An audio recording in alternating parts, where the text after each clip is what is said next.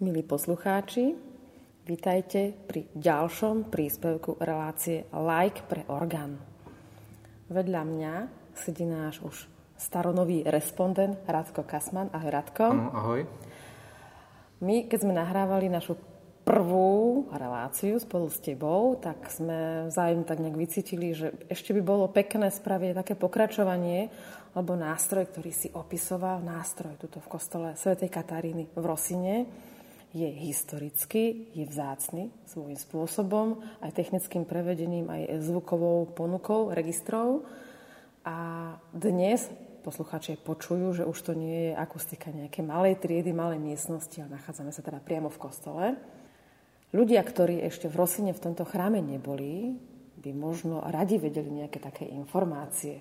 Tak ak by si možno o kostole trošičku vedel povedať. Pár je, slovami.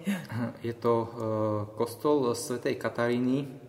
Pán farár, uh, bývalý Ondrej Rašovec, uh, zistil v, v histórii, že ten kostol nebol vysvetený, tak uh, asi pred desiatimi rokmi to mohlo byť, 10-11 rokov, sa dal konsekrovať. A to Hej. nie je trošku neskoro, lebo tak kostol je no, no, 18. No, áno, áno, áno, tiež boli prekvapení, že, hm. že to bolo len taká nejaká návšteva nejakého kňaza, ktorý to tak akože vysvetil, ale neboli záznamy o tom, že by to uh-huh. bolo vysvetené. Tak udali rovno konsekrovať, sú tu aj konsekračné e, kríže. Takže e, veľmi dobre sa on, on staral, vyzerá to ako, fakt ako, ako kostol, ako, ako by mal byť, je to barokový kostol. Takže ja som rád, že tu môžem pôsobiť, pretože mm, tie moderné kostoly mne moc ako nevoňajú. Tieto barokové sú nádherné. Inak e, v Mojšovej lúčke volá, čo rastie nejaký kostolík, aspoň sa to podobá na kostol, ale vyzerá to ako kostol, hej, takže to som rád, že konečne už teda sa to vyzerá. No a e, tento kostol mm, bol reštaurovaný viac menej e, keď tu pôsobil pán e, farár e, Rašovec, e, celý bol vymalovaný, orgán sa opravoval, generálkoval, oltár, zkrátka všetko, návštevník, keď sem príde, tak všetko, čo tu uvidí, všetko bolo vlastne zreštaurované. Ak pozrieme smerom na oltár, tak po bočných stenách je svätý Anton a svätý Alois, takže pamätníci konečne, keď rozprával tu pán zvonár, Hodas, že videl, ako to zatierajú, bolo mu veľmi smutno a konečne to po 50 rokoch zase vidí na svojom mieste to isté. Prečo to zatierali? Vadili im tí daní svedci? Alebo? Ono, uh, robil, uh, robila sa tu elektrifikácia uh-huh. a oni nevedno prečo, jednoducho to zatreli. Hej, hm. Takže bolo to veľmi tak by som povedal, neodborne, necitlivo, to isto, takisto e, horné, horné malby na, na kopulách e, neboli takéto pekné. Oni, toto je pôvodné, čo tu bolo. Ano. Hej, pán Hanula to e, maloval na začiatkom 20. E, storočia. No a oni to pozatierali jednoducho, hej, takže to sa potom, potom sme to, ja som sa tiež zúčastňoval, e, istých reštauračných prác som pomáhal teda, to boli pomocné. Umývali sme tie steny, hľadali sme kde čo je a maliari to dali do pôvodného stavu, takže vyzerá to nádherne, by som povedal. Čo je taká vlastne pekná zvuková pozvánka, aby ste navštívili Rosinský kostol svätej Kataríny. Máme tu aj pekné vytrážové okná však. My sme zapozerali po ľavej, po pravej strane aj... Sú, e, sú nové, áno, pochádzajú z, z 90. rokov vlastne minulého storočia, teda Áno. majú nejakých 40 e, rokov, 30-40 rokov. Prvé tri, čo e, vidíme pri oltári, tie sú spravené tak, ako, ako ich poznáme z chrámov. Tieto ostatné nemám e, informáciu, že prečo nie sú v takej kvalite. No mňa, na mňa napadá taká teória, alebo keď spomínaš, že obrazy maľoval pán Hanula začiatkom 20. storočia, či obdobie secesie a aj tie predné vytrážové okná sú spravené takou pedantnejšou prácou v tom duchu secesnom, výtvarnom. Možno, že nakoľko to obdobie bolo poznačené aj hospodárskou krízou, čo vieme zase z dejín ekonomiky, tak asi jednoduchá odpoveď, asi jednoducho neboli peniaze, aby sa dorobili okná hmm, je to, ostatné. Je, je, to, je to možné, je to možné, ale zase na obhajobu musím povedať, že pri Nitre, neviem, jak tá dedinka sa volá, tak tam tie vytrážové okná sú oveľa, by som povedal, menej umelecky hodnotné. Uh-huh. Asi tak, že ak si, no, videl som tam svätého Cyrila Metoda, no, ako keby to malé dieťatko kreslilo. Hej, takže ako keď to vidíme v tých rozprávkach, nohy nie dopredu, ale uh-huh. tak nabok všelijako. Uh-huh. Takže Aspoň, aspoň, že takto. No. Ako, ako neoberá to samozrejme na výtvarnej hodnote a hlavne obsahovej hodnote daných okien, keď sa takto zapozeráme mm-hmm, okolo mm-hmm. seba. Tak veľmi veľa vecí a v minulosti sa vlastne odvíjalo, povieme tak na rovinu, aj od financií. Mm-hmm. No ale predmetom nášho záujmu je, ako si spomínal, pekne zreštaurovaný barokový nástroj, alebo teda k barokovému kostolu vhodný mechanický nástroj, lebo vieme, že orgán je z 19. storočia však. Mm-hmm. A keď sa poslucháči započúvajú, za chvíľku Radko zapne aj samotný orgán. Radko, môžem ťa poprosiť, zapneš orgán? Zapnem trošičku, to bude počuť. Áno, orgán sa nám nadýchne. Tak, toto bol prvý dých. E, ja sa pozerám do svojich poznámok. E, Začiatok opravy také generálnej robil e, pán profesor Muška, tá jeho uh-huh. dielňa. Áno. V roku 17.9.2007 tu mám poznámku, poznámku a ukončená reštaurácia bola 5. 2008. E, nástroj mm, bol jednoducho v žalostnom stave, on totiž to e, bol mm, vo farskom kostole e, a mal sa tam stavať nový nástroj, tak tento bol na vyhodenie, už bol naložený, že ho pôjde jednoducho na spálenie, ale miestný organista, pán Michalko, on mal tu nástroj ešte horší, tak ich požiadal, teda, že či by to nepredali, hm. tak urobil zbierku. Detailnejšie by to vedel povedať môj učiteľ na hry na orgán Pavol Holeša, ktorý je tu z Rosiny. Jemu to totiž to priamo povedal pán Michalko, takže pokiaľ by mhm. boli nejaké podrobnejšie informácie uh-huh. treba, tak tento človek by to vedel hm, porozprávať. Takže, keď to tak zrekapitulujem, pred týmto nástrojom to bol ešte teda v zdravotnom stave horší mhm. nástroj mm-hmm. a bol to jednomanuál? To, ale... bol, to bol jednomanuál. A tiež asi mechanika, predpokladám. Mechanika to bola a jeho necnosťou bolo to, že e, ten mech, ktorý bol pri tom nástroji, bol hlučnejší než samotný nástroj tak preto... To bol špeciálny register. To bol, áno. Takže e, preto ten pán jednoducho urobil zbierku, bol obľúbený e, tu v Rosine, takže podarila sa mu zbierka a z hodou okolností to bolo vtedy, keď, keď bol e, tedajší pán Farár e, odcestovaný. Takže e, podarila sa takáto vec, takže trošičku to tu získalo na hodnote celý ten chrám aj vôbec tá hra nástroj, e, na tom pôvodnom nástroji, vlastne v tom, v tom devastovanom sa vlastne hralo niekedy od 40. rokov.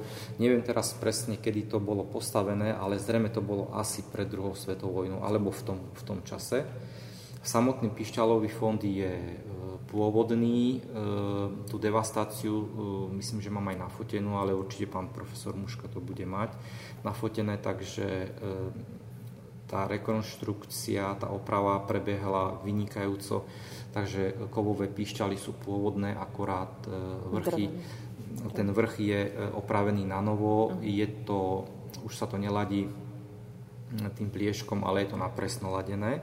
Takže tým, že sa to aj temperuje, tak to ladenie pomerne dlho vydrží, takže ja vlastne len doľaďujem niektorý ten tón keď, keď treba. Čo musím pochváliť eh, na tej celej generálke je to, že v druhom manuáli mm, je flauta eh, Major osmička, aj štvorka a potom tam bola Aeolina osmička. Tá tu teraz nie je. Tá Aeolina aspoň vtedy, čo, tú chvíľu, čo som ja mal možnosť hrať, jednoducho mm, príliš veľmi ticho mm, to znelo. E, ja osobne pri liturgii by som nevedel použiť ten register, pretože to už je naozaj bol ja veľmi sa ticho. priznám, ja ho, pot- ja ho používam.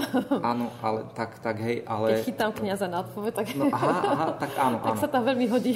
Tak to sa hodí, ale tuto mm, jednoducho už bol fakt ako aj zdevastovaný. Uh-huh. No a e, pán profesor usúdil, že lepšia by tam bola dvojka, oktáva, čo teda musím veľmi, veľmi pochváliť za tú výmenu, pretože rozhodne ten nástroj... Získala to dynamičnosť mm-hmm, a ten mm-hmm. work princíp áno, organový áno, tam je. Áno, áno, áno, áno. Hej, hej, to je, to je, to je fantázia, no, teraz, áno. Takže orgán má koľko registrov? Orgán má 12 registrov, 3 sú pedál, áno. je tam Subas 16, potom je tam osmička principál a tuto flauta štvorka. A rozsah pedálu je taký ale atypický na dnešnú dobu, a respektíve autentický vtedy, keď sa stával, takže od veľkého C, ano. plná spodná oktáva však. Áno, plná, e, nie je to krátka oktáva, všetko je plné, uh-huh. je to po, po po malé H. Uh-huh. A škoda, že to nerozšírili aspoň ešte po to D, lebo uh-huh, by to zvýšilo uh-huh. možnosti hry. Uh, už uh, samotná konštrukcia toho nástroja pozeral som na to s istým človekom, ktorý tiež okolo tých orgánov e, behá. Ano. E, zistili sme, že e, pedál zrejme je pôvodný k tomu nástroju, totiž to do farského kostola sa predpokladá, že sa dostal odkiaľ si z Prievidze, čiže on je trikrát stiahovaný, Ach. dva alebo trikrát stiahovaný. A starého kostola v Prievidzi? Tam nevieme, nevieme, to sú len, to sú len nejaké dohady, uh-huh. ale e, e, je to urobené tak, že tá mm, pedálová časť toho nástroja je ako keby že odnímateľná. V prípade ďalšieho stiahovania je možné tú, hm. tú skriňu dať oddeliť. Jasné, Hej, to nie je súčasťou, jasné. súčasťou toho dvojmanuálu. Ako keby. Hej, to tam... dúfam, že už ten nástroj to nechajú, aby nešiel štvrtýkrát niekam na cesty. Uh, dosť no, na život jedného tak, nástroja. uh, mám tu aj obrázok, ako by som si ja predstavoval, že čo by tu malo byť. Mm-hmm. Hej, tak tam potom, potom určite by e, o ňom bolo dobre postarané, ale v najhoršom prípade tie registre by tu zostali, pretože sú, sú nádherne. Znie to, znie to nádherne a Gabo Bis, keď som sa ho pýtal na to tu, tak povedal, že no asi že ten, že ten suba za to všetko, že nevedno, že či by sa to dalo teraz, tá plnosť dosiahnuť, predsa len tak akože znie, znie pekne aj ten nástroj. No. Ja inak plne s tebou súhlasím, mám osobne radšej nástroje, kde každý register hovorí sám za seba mm-hmm. takou plnou sítosťou, že sa neschová za ďalších 5 ano. registrov. Teraz minulý piatok som hrala e, na Orave koncert, kde bolo na trojmanuálnom nástroji 63 registrov a najprv som sa cítila ako taký pilot, pilot v kokpite, že mm-hmm. proste veľa tých, tých registrov. Ale v zásade potom som bola trošku sklamaná, že ten výsledný zvuk nebol taký, že tam tá daná mixtúra na prvom manuáli, no musela som potom poistiť ešte nejakými spojkami a ďalšou mixtúrou. Takže zvuk ma, alebo možno, že materiál píšťa, alebo takéto prevedenie ma trošku sklamalo. A možno, že to mm, súvisí aj s takou filozofiou, keď tie nástroje stavali v socializme a Všetko sa vnímal v takom veľkom počte, veľa píšťa, široký rozsah, tiež až po G1 manuál. A čo by mi nevadilo, keby to bolo plne platné ano. tomu počtu registrov, rozumieme sa. Takže ja mám potom rada, keď mám takéto menšie nástroje a nemusím voliť kompromis, či ešte k tomu niečo doladiť nejakou takou mm, malinkou mixtúrou alebo ešte nejakou spojkou, super spojkou, subspojkou. Skrátka, tu je tých 12 registrov a každý charakterne sám za seba ladí a pekne znie. Takže dostali sme sa k takej tej zvukovej časti, Radko. Tak, čo by sme našim posluchačom predvedli? Ktorý register ako prvý? Tak e, ja budem hrať také veľmi krátke ako predohli, také, také preludia z takej veľmi starej organovej knižky. Uh-huh. Bolo to vydané, neviem v ktorom roku, v 1900, možno na prelome. Áno. E, bolo to písané v maďarčine a v nemčine. Ja originál nemám, ale ten môj učiteľ, Pavol Holeša z Rossini, on povyberal tie, tie, také najkrajšie, takže to uh-huh. budem, budem hrať. Takže e, začnem na prvom manuáli flauta osmička. Áno.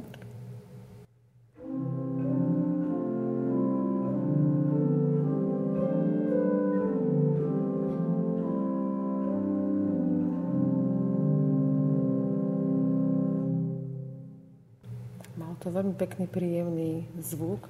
Ja ho volám až taký hojivý. Čo by sme teraz predstavili, aký ďalší register?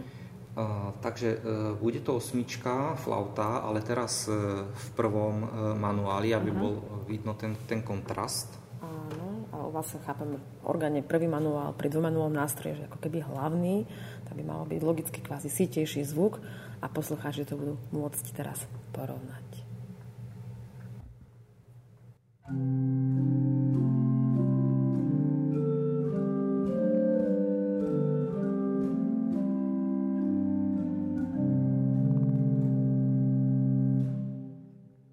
Napriek tomu, že sme počuli presne tie isté tóny, tak farebnosť bola sítejšia, dá sa povedať. Čo potom predstavíme, aký ďalší register? No, ďalší register bude e, na prvom manuáli Viola di Gamba, môj veľmi obľúbený register. To používam e, pri purifikácii, teda keď pán Farar po, e, po príjmaní hej, čistí svoje, svoje náradie Hej. Takže zahrám niečo iné teraz, hej, aby to stále nebolo to isté. Uh-huh. E, protiajšok k tomu už viac menej nemám, takže dám e, nejakú tú melódu inú.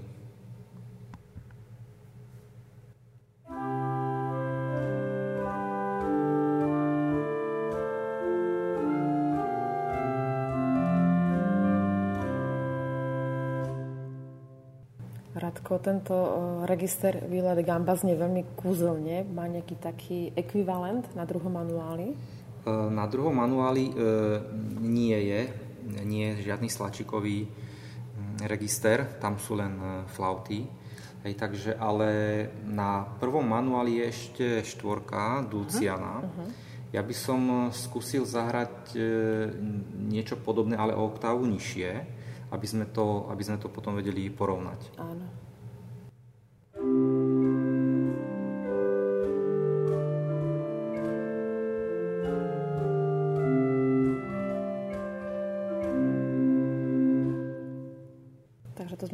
Mali sláčikové registre. To sú, to sú jediné dva sláčiky to na tomto nástroji. E, používam tú štvorku slačikovú tiež pri nejakých e, preludiách, prípadne na dokreslenie principálu, keď e, sa spieva aj menej ľudí. Musím povedať, že trošičku je tu zvuková medzera e, pri obradoch, pretože oktáva, ktorá tu je príliš, príliš hlasná, uh-huh. takže tu nepoužívam vždycky, takže toto mi tu trošku vadí, no je to predsa len malý nástroj. Áno. Takže vlastne štandardne pri sprevádzaní ľudu používaš principál Princip... plus sláčiky. Mm-hmm, tak? Mm-hmm, áno. A chcel by sa na zahrať nejakú jekajskovú pesničku?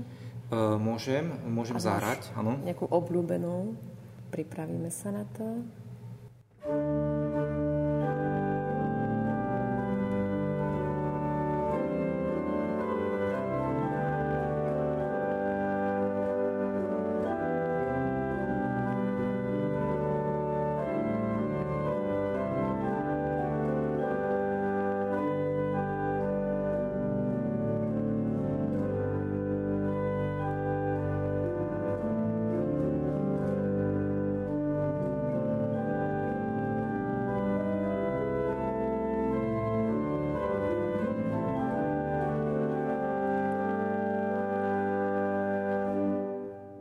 Takže Radko, teraz sme mali možnosť si vypočuť, ako znie spojenie principál a slačikový register na prvom manuáli plus pedál, 16 však. Uh-huh. A väčšinou, keď sa povie organový zvuk, tak si poslucháč návštevník koncertu práve predstavuje to, čo je pre orgán také najtypickejšie organové pléno, teda aj mixtúru. Tak e, že by sme nejakú mixtúru tohto nástroja predstavili? Uh, môžeme. Je to trojradová mixtúra stopáž dvojka. Uh-huh. Hej, takže celkom, celkom je to tu ako, celkom to tu západne je to, je to, je to pekné, takže e, zase zahrám niečo e, krátke, zase nejaké malé krátke cedurové preludium na predstavenie. Bude to principál osmička, uh-huh. e, oktáva štvorka a samotná tá mixtúra teda k tomu.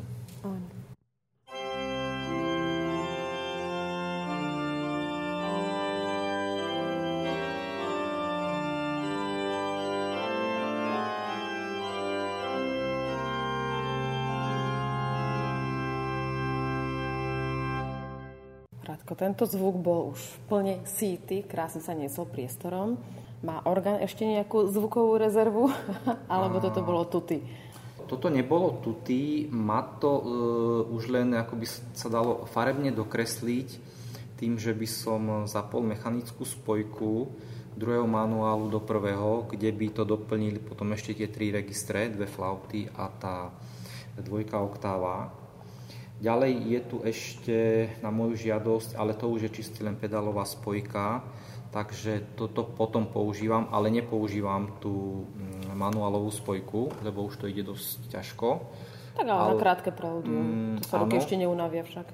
Áno, s veľkou obľubou e, to používa e, pán organista, ktorý tu kedysi hrával, Ladislav Ďuroška. On už mm-hmm. je mhm. teraz na dôchodku, ale občas príde e, si niečo zahrať, už keď ja vypadnem, prípadne na, na pohreb, keď nemôžem prísť, keď je niekedy Sveta Omša skoršie, než ja môžem prísť, tak on toto s veľkou obľubou používa. Hej, takže môžeme predstaviť zase nejaké takéto krátke e, preludium, aby sme mali na porovnanie niečo. Áno.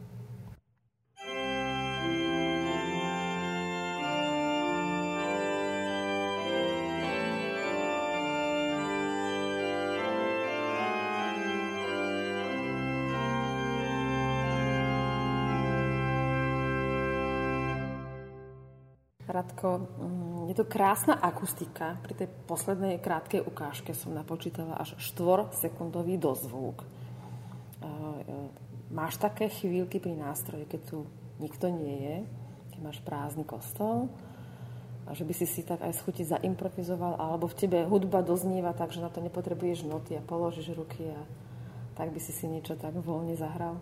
No, toto, toto je môj sen, ktorý sa mi nesplní, pretože ja nie som, by som povedal, takto nadaný.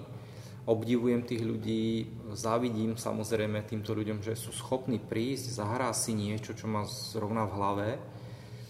Takže obdivujem to, ja toto nedokážem, skúšal som to, takže ale no, znelo to, znelo to by som povedal, že tak postmoderne až, hej, odstrašujúco Áno, takže to, to, to, toto mi nejde.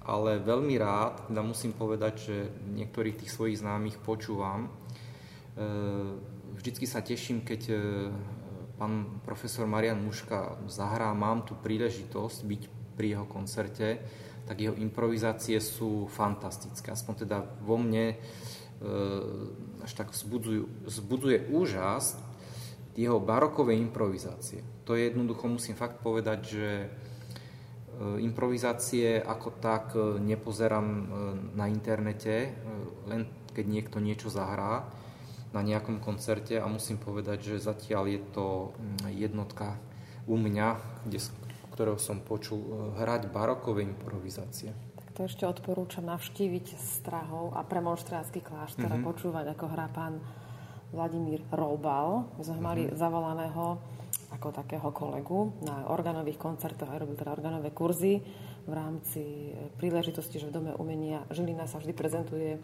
študent a nejaký teda hostujúci organista. A pán Robal deň predtým začal teda tie kurzy a začali hrať najprv pri klavíri. A to sme boli takí prekvapení, že teda prečo pri klavíri, keď ako bavíme sa o organe. E, vysvetlil nám to, že práve tí, ktorí e, nemajú možno až takúto spontánnosť pri improvizácii, že sadnú, alebo taký ten dar improvizačný, tak sa pri klavíri lepšie vedia tak oslobodiť.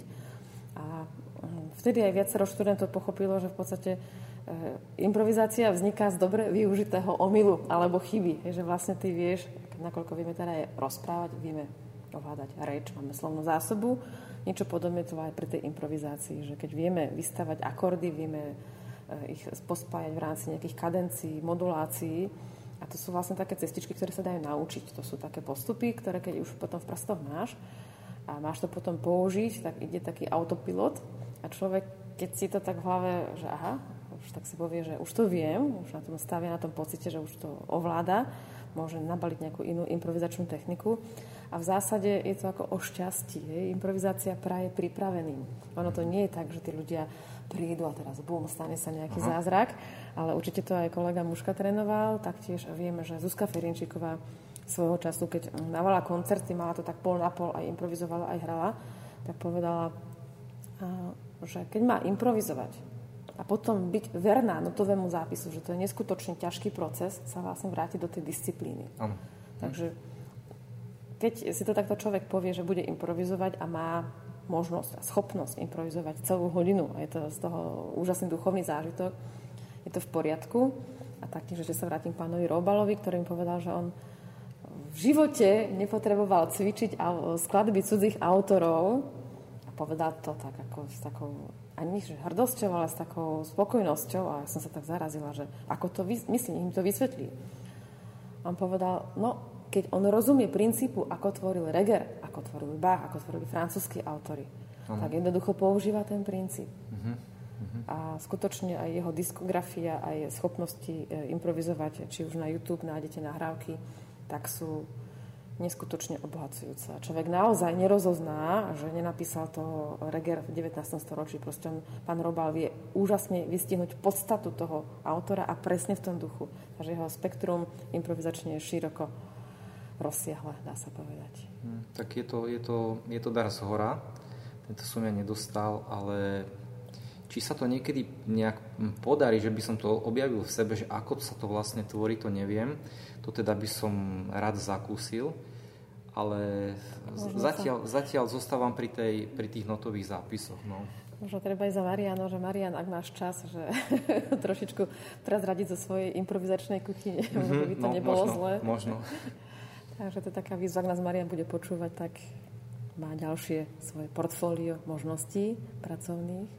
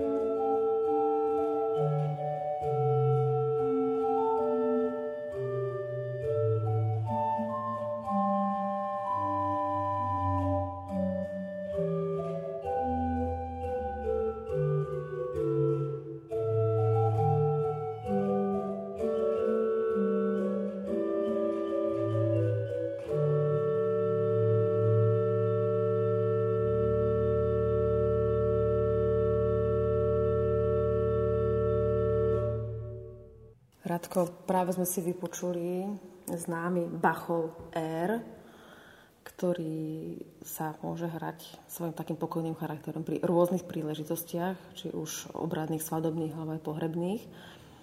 Uh, hrávaš aj ty? Uh, áno, tr- natrénoval som si ho aj ja. Uh, mám príležitosť uh, pred pohrebom, keď sa ľudia schádzajú, zhruba tak 5-6 minút, niekedy 7, to uh-huh. tak mi trvá, keď to uh-huh. zahrám celé. Uh-huh. Niekedy povedzme, že len úvod podľa, podľa situácie. Áno. Hrávam ho, je to nádherná skladba, veľmi rád ju počúvam. E, zvlášť sa mi páči, keď je v nejakom stlačíkovom prevedení. To je, to je, to je vlastne originál vtedy. To... Áno, áno, takže, ale toto je pre orgán. Ja som si e, presne tieto isté noty myslím, že mám. Takže e, páči sa mi to, ako rád, rád to hrávam. My sa rozprávali o tej improvizácii. Ja si myslím, že napríklad toto je taký dobrý návod, ako využiť to, čo je typické pre túto skladbu, pri možnosti pochopiť akým spôsobom to Bach myslel a môže to prepojiť s takým svojím vlastným pokusom improvizovať. No tu vlastne tá ľavá ruka nerobí nič špeciálne. Vlastne len v oktávach kráča v osminových hodnotách a strída e, veľkú sekundu alebo malú sekundu alebo e, má nejaký kadenčný záver. Takže e, je to možno taký pekný návod, ako skúsiť začať improvizovať. A raz som v 10 rokoch minulého storočia, znie to tak teraz dramaticky, videla taký dokument e, o Bachovi, ktorý je jeden francúzsky klavirista, komentoval a v zmysle toho, že mm, Bachová hudba je pre ňoho e, vyjadrením nekonečná. Mm-hmm. Nekonečná takého, nie že vesmírneho, ale takého to, čo nás obklopuje, aj tá Božia milosť a tak. A to nekonečno je napríklad navrhnuté už len v týchto úvodných taktoch tejto skladby, že mohol, hmm. mohol tú skladbu hrať 40 minút, mohol ju učesať do dvoch strán a akokoľvek, nestratilo by to nič z toho svojho presného charakteru. A tam potom ešte ďalej aj nejaké iné bachové skladby rozobrané, ale je to ten princíp, hej, že môže pokračovať kam chce, presne. A on si to presne povedal, že tu dá tú kadenciu po piatom takte, mm-hmm. dá tam opakovačku, spraví tam zase kadenciu, mm. ktorá vyslovene skončí v A-dur, nepôjde ďalej, vlastne spraví moduláciu tak Bachové meno, že Bach potok, že tá hudba vlastne tečie, má ten svoj tok, tak je vlastne prítomná ako v takom jeho kompozičnom jazyku, dá sa povedať. Ako vnímaš Bachovú hudbu ty? Uh, ja zo začiatku, mm, keď som sa oboznával s, s orgánom, s nástrojom a počúval som nejaké skladby, uh, vtedy to bol zvlášť uh, na slovenskom rozhlase, lebo keď som ja začínal, vtedy ešte internet e, nebol, to až neskôr. Mm, ja som počúval a povedal si, no tak toto sa mi páči. Hej. Napríklad e, vo filme 30 prípadov Majora Zemana tam je krížová cesta a tam sú e, dve skladby. Jedna je tak, taký chorál, taký pekný a jedna je Vidorová tokáta. To bolo v Majorovi Zemanovi? Majorovi Zemanovi, Ale... áno, kto chce, nech sa páči, to sú tieto dve skladby. E, tá prvá je tá kratšia, ten chorál, to je, to je Bach a to druhé je ten e, to, Vidor. Ano. Takže ja som si hovorím, tak dobre, ako je to pekné a chcel by som to zahrať. A to bolo v začiatkoch, kedy som naozaj ešte ako tá Sveta Omša, to som musel ešte, ešte špeciálne trénovať, viac sa pripravovať, než teraz to robím tak e, ja som to zháňal. No a keď som išiel vlastne za, hovorím Marianovi mužka, prosím ťa, vieš čo, toto tu, e, či som mu to púšťal, alebo niečo na ten spôsob, či som mu spomínal toho, toho majora Zemana, on povedal, no áno, áno, to je Vidorová tokata. Ja som, hej, hej, dobre, no, tak odchádzal som, že hej. Už vieš, čo si máš zohnať. Čo, čo mám zháňať, e, no tak ja som si to zohnal, netrenujem to, lebo keď som videl, že čo to obnáša, Pozeral som aj e, rôznych iných majstrov, ktorí to e, vedeli zahrať, takže za prvé, nemám nástroj na to, kde by som to mohol skúšať, takže a potom tá náročnosť toho, takže myslím, že to zostane len v mojich zbierkach. Hej, takže tak no. Štátka, možno ťa prekvapím. Ja mám dnes zo sebou noty, ktoré sa podobajú tejto mm-hmm. Vidorovej tokáte, tiež je to tokata, ale je to od e, Flora Petersa flámskeho autora a ja si myslím, že keď si tu dám takú krátku prípravu, tak mm-hmm. ju budem. za chvíľku aj nahráme. No, budem, Svojou pomocou registračnou. Budem, budem rád, budem rád, môžeme to skúsiť.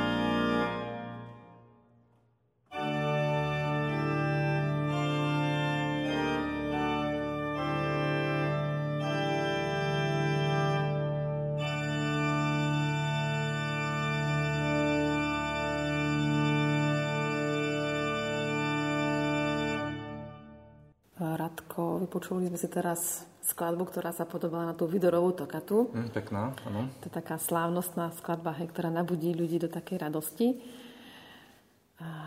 Hrávaš nejaké konkrétne organové skladby v súvislosti s obradmi? Uh, áno, hrávam. Uh, ja keďže zase prizvukujem to, že nie som nejaký nadaný človek, ale uh, tá organová skladba alebo vôbec celkovo zvuk ma veľmi inšpiruje a rád by som si zahral niečo aj zložitejšie, keď počúvam tie koncerty. Tak v mnohých prípadoch robím to, že keďže sú obrady a tá skladba by tu nemohla odohrať, nemohol by som odohrať celú, za prvé z časových dôvodov, ano. pretože sú obrady a pokiaľ by to vyžadovalo aj hlasnejšie e, zapnutie nástroja, tak niektorým by sa to nemuselo páčiť, pretože predsa sme len v kostole na obradoch, nie na koncerte. Tak riešim to tak, dúfam, že mm, moc niekomu neporadím, aby nebol lepší než ja na, na Svetej Omši. Tak e, vyberám skladby, e, úrivky skladieb. Jednoducho od Bacha Trebarsej. Bachová skladba má, neviem, 10 strán, ja si vyberiem 1,5 strany a vychádza to krásne k tým obradom, prípadne na vstup, e, aj časovo, aj zvučne. E, vyberiem takú časť, ktorá sa mne páči, Hej, taká, taká, ide to do ucha, nie je taká náročná povedzme na počúvanie, pretože tie skladby, keď sú dlhé, tak sú tam aj vážnejšie časti, ktoré e, nie každý im rozumie. Tak ja vyberiem z toho nejakú časť a jednoducho ju zahrám. Hej. Snažím sa to napočúvať, hej, takže počujem ten, tú nahrávku od toho profesionála a ja už to potom len akože interpretujem len v malej časti. Ja si pamätám, keď som dlhé roky spolupracovala s pánom eh, Williamom Gruskom, to bol taký kultúrny guru, dá sa povedať. Je to meno, ktoré keď si dáte do Google, tak vám vyhodí veľmi veľa aktivít tohto pána, ktorý bol okrem toho, že teda tancoval v Lučnici, bol znalý v etnografii, v architektúre, vo výtvarnom umení a bol, dá sa povedať, takým dvorným spolupracovníkom pána Jakubiska. V každom tom uh-huh. staršom slovenskom filme nájdete meno uh-huh. Williama Grusku. No a mm, ja som bola teda vyzvaná, či by som nahradila pána profesora Michalka, ktorý už na tieto aktivity nemal čas, či by som mohla hrávať miesto neho. Tak od roku 1998 som teda hrávala na mm, takých audiovizuálnych kompozíciách, to slovo by som aj vysvetlila.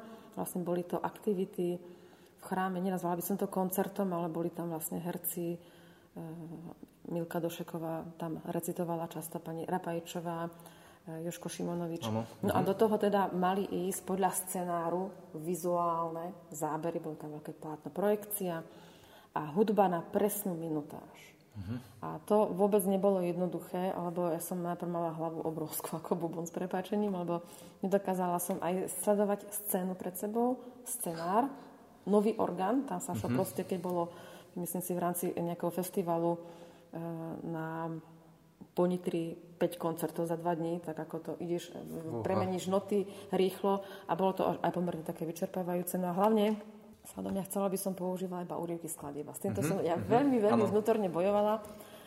Som to kde sa aj spomínala, že nás na vašom predsa učili, že tá skladba má zniť celá. Keď je niečo cyklus, tak to má zniť ako cyklus. Ale bola to výborná škola a vôbec sa podľa mňa neublížilo charakteru skladby, keď sa vlastne skladba nezahrala celá, ale človek mal možnosť trošku tak ako keby ovoňať alebo k danému tomu textu, ktorý bol čítaný, ťažký, filozofický Ehm, tak daná skladba veľmi dobre vystihovala, alebo iba daná časť tej skladby vystihovala obsah toho textu, takže bolo to podľa mňa asi niečo obdobné, čo hovoríš aj ty. Ano. A ja si myslím, a chcela by som aj povzbudiť organistov, ktorí toto robia, asi možno myslia, že to robia v nejakom malom meritku, kľudne smelšie to využívajte. Ja si myslím, že to je v poriadku, lebo tá hudba orgánova bola písaná pre orgán, bola písaná do chrámov, hej, ano, takže ano. neurazí žiadna skladba od Johana Sebastiana Bacha, no, keď bude pekne vkusne naregistrovaná a správna časť vybratá, aby teda odoznela na omši. No a teraz sme sa vlastne tak pekne dostali k takému premosteniu. No ja som bola pred desiatimi dňami poprosená kamarátkou, ktorá umrela mamička, aby som na starom cintoríne v Žiline, neviem, či si mal možnosť tam zahrať nejaký pohreb. Uh, jeden alebo dvakrát som tam zastupoval, áno. A zažil si ten nový orgán, ktorý tam je? Ja som tam, hej, hej, hej, hej, áno. Ten áno. Roland. Áno, áno, áno, aj na, na, ňom uh-huh. som, na ňom som jeden alebo dvakrát hej hral, uh-huh. áno, áno. No je to nástroj, ktorý sa uh, honosí, že to je dvojmanuál s pedálom, ale my vieme, že to nie je dvojmanuál s mm. pedálom, že to je niečo, čo má vlastne pod značkou Roland nasamplované konkrétne registre, ale stále to je jeden manuál, uh, kde dokonca už toho času nefunguje pedál, hej, takže Aha. ten pedál by som vyslovene uh-huh. už tam nepoužila. No ale bola som teda poprosená kamarátkou, ktorej maminka mala veľmi rada hudbu a organové koncerty, aby som tam niečo zahrala. Okrem samotných tých obradných piesní, tak ma napadla skladba, ktorú napríklad režisér Tarkovský využíva veľmi často vo svojich filmoch. Hej, tak. Mm, ano. Takže keď sme sa bavili o tom, že ty si počul uh, Vidorovú tokatu ano, v, ano. v prípadoch Majora Zemana, tak ja som toto vlastne videla v Tarkovského filme ktorého názov teraz nie je dôležitý, ale skladba sa volá Preludium S-moll z temperovaného klavíra 1.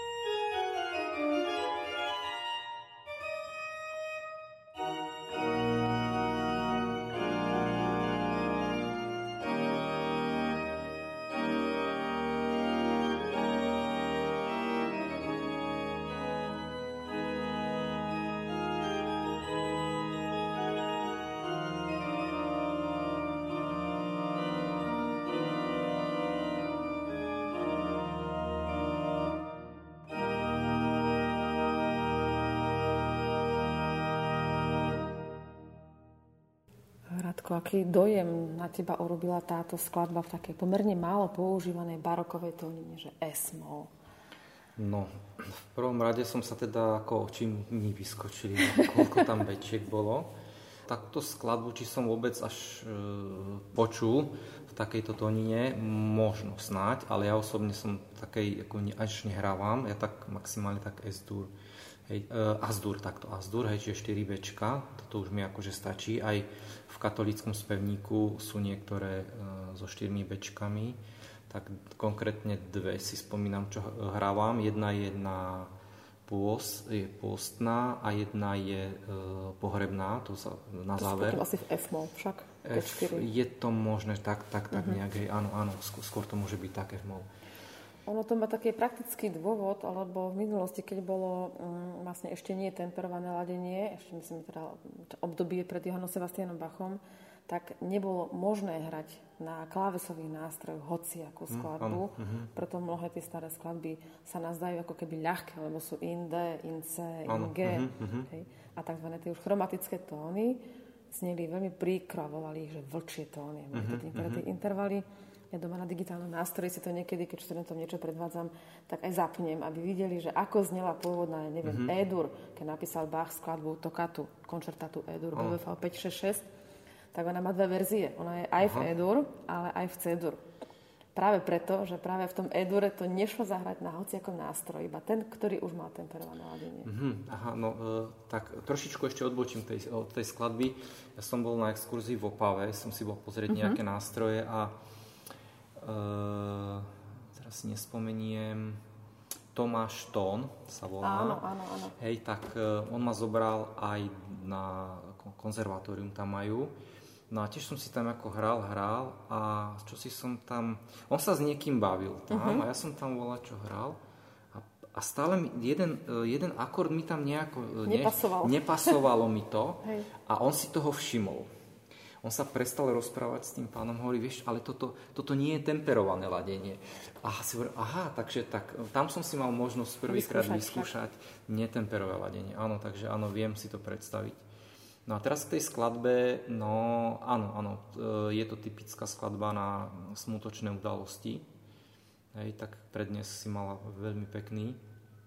Takže tieto náročnejšie skladby, aby ste, pán, milí posluchači, nemali pocit, že až taký dobrý som, takže toto tu Martuška sa predvádzala. To ne, o tom predvádzaní my sme predvádzali hlavne nástroj. Ten nástroj, áno. Áno, no. áno, áno, lebo vlastne s Radkom našim úmyslom je približiť nástroj, ktorý je v Rosine a ktorý, nakoľko je využívaný v plnej škále áno, no, je, aj v tej áno, obradnej áno, hudbe, áno. tak vlastne predvádzame tie nástroje, ktoré, nástroje a registre, ktoré môžu znieť trošku ináč, záleží, aká skladba sa vlastne potom Uh, áno, uh, hodilo sa to aj pre tento nástroj. Naozaj má také registre, kde, kde, kde, to, kde to pekne vyznelo. A hlavne také vrstvy však. Áno, áno, to. áno, mhm. áno, hej, bolo to tam.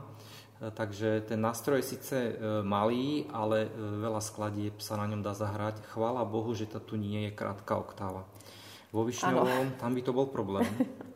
Hej, tak tam je krátka oktáva a v strečne takisto pažického nástroj, tam je len pozitív bez pedálu tiež je tam len krátka, takže spôsobujú tieto krátke oktavy problém. No. To je pravda. Mala som možnosť hrávať v kaplnke v Orlovom. Uh-huh. A tam je vlastne kaštiel, kaplnka Jana Nepomuckého. No a tam môj nástroj má krátku spodnú oktavu a teda tam niekedy hrávam aj Bachovú tokatu demo, ktorá sa s istými obmedzeniami teda dá zahrať, aj keď dá, to je, uh-huh, dáme si tam buď závažie, alebo poprosím registrátora, nech mi robí pedál, takže už to mám uh-huh. vycvičené. Ale je pravda, že zase ten priestor kaplnky tam je veľmi malý a ľuďom vadí klepkanie toho mechanického uh-huh, nástroja. Áno. Takže keď si aj na koncerte sadnú veľmi blízko pod nástroj, hovorím im, poprosím ich, že ak sú mať trošku lepší zážitok, nakoľko mne ten klepot nevadí, na mechanické nástroje sme zvyknutí organisti, ale kto je ako prvýkrát návštevníkom organového mm-hmm. koncertu, tak aby nemal pocit, že tam je nejaký tajný šiaci stroj, že to tam stále proste klepoce. Takže. No a ešte mám dneska Radko takú jednu skladbu, ktorú teda rada používam pri nástrojoch tohto typu. Tak a, tiež si spravíme takú krátku akustickú skúšku aj s registračnou prípravou a možno, že zase budeme nejakou inšpiráciou aj takou mm, literatúrou možno sa niekto inšpiruje, čo všetko vlastne na orgáne sa dá zahrať. Ešte sa na chvíľku vrátim jednou vetou k tomuto, čo sme počuli bolo to teda Preludium S-moll od Jana Sebastiana Bacha. Skladba je pôvodne písaná pre čembalo. Hej, ten, mm-hmm, ten nástroj, áno. temperovaný klavír je trošku zavádzajúci. Ešte v tej dobe neboli klavíre dnešného typu. Mm, a keď to temperované ladenie sa práve tej už ako začalo praktizovať, ale klavírom sa označovali všetky klávesové nástroje. Takže aj orgány, aj malé nástroje klávesové, aj čembala, aj spinete, klavichordy, celá tá rodina klávesových nástrojov. Radko,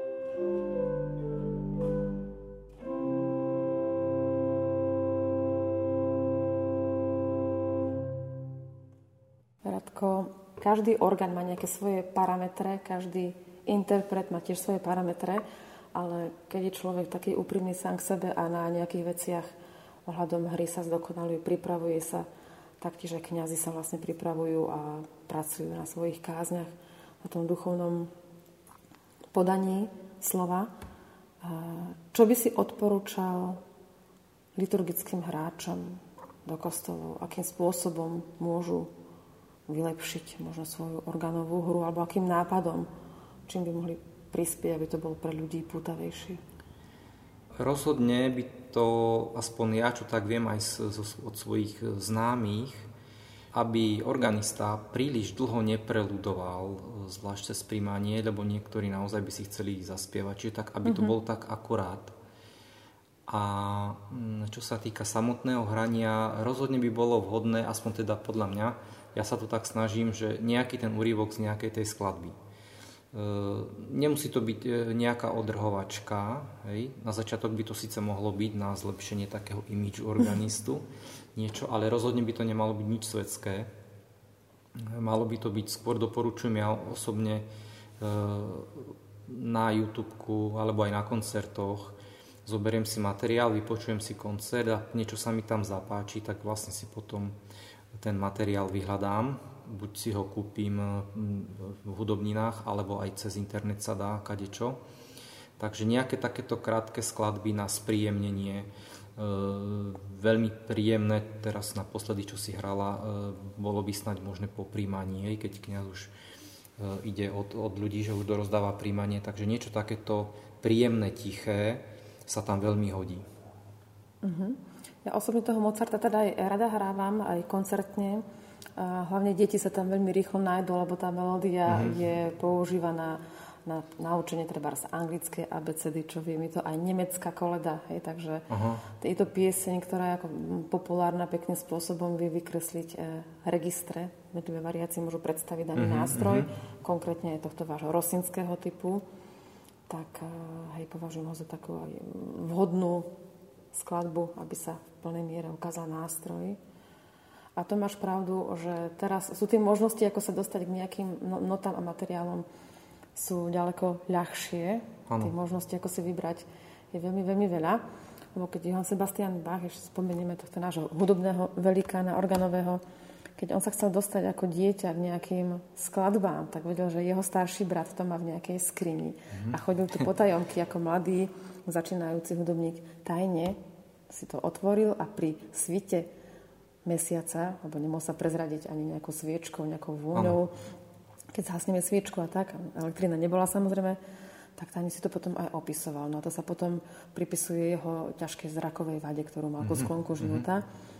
To znamená, že on teda hodne obetoval tomu, aby sa dostal k nejakým materiálom, k nejakým notám alebo v minulosti si to dokonca jednotliví autory natoľko chránili, že boli celé šifry, boli tabulatúry. Uh-huh. Tabulatúry vlastne bol spôsob notácie nie notami, ale písmenami a číslami. Uh-huh. A vyzeralo to ako ťažká matematická rovnica, zároveň to bola organová skladba. Uh-huh. Takže niekedy to bolo aj tak, že organisti si to nepustili ďalej, ale dneska je tá informovanosť a myslím, že aj tá komunita je taká prajná, že si tie skladby ľudia posúvajú, alebo že si jednoducho vzájomne dávajú. Takže možno týmto, touto myšlienkou, aby sme si keď nejakú dobrú skladbu máme, aby sme oni mm, podali takú tú recenziu a aby to vlastne mohlo spríjemňovať omšu nejaký obrad niekde inde v inej farnosti. Za dnešnú reláciu Like pre orgán sa s vami lúčime z nádherného Rosinského kostola. Ja, moderátorka Marta Gáborová a môj dnešný respondent Radoslav Kasman, ďakujem. Prajeme vám príjemný, nedelný, večerný čas.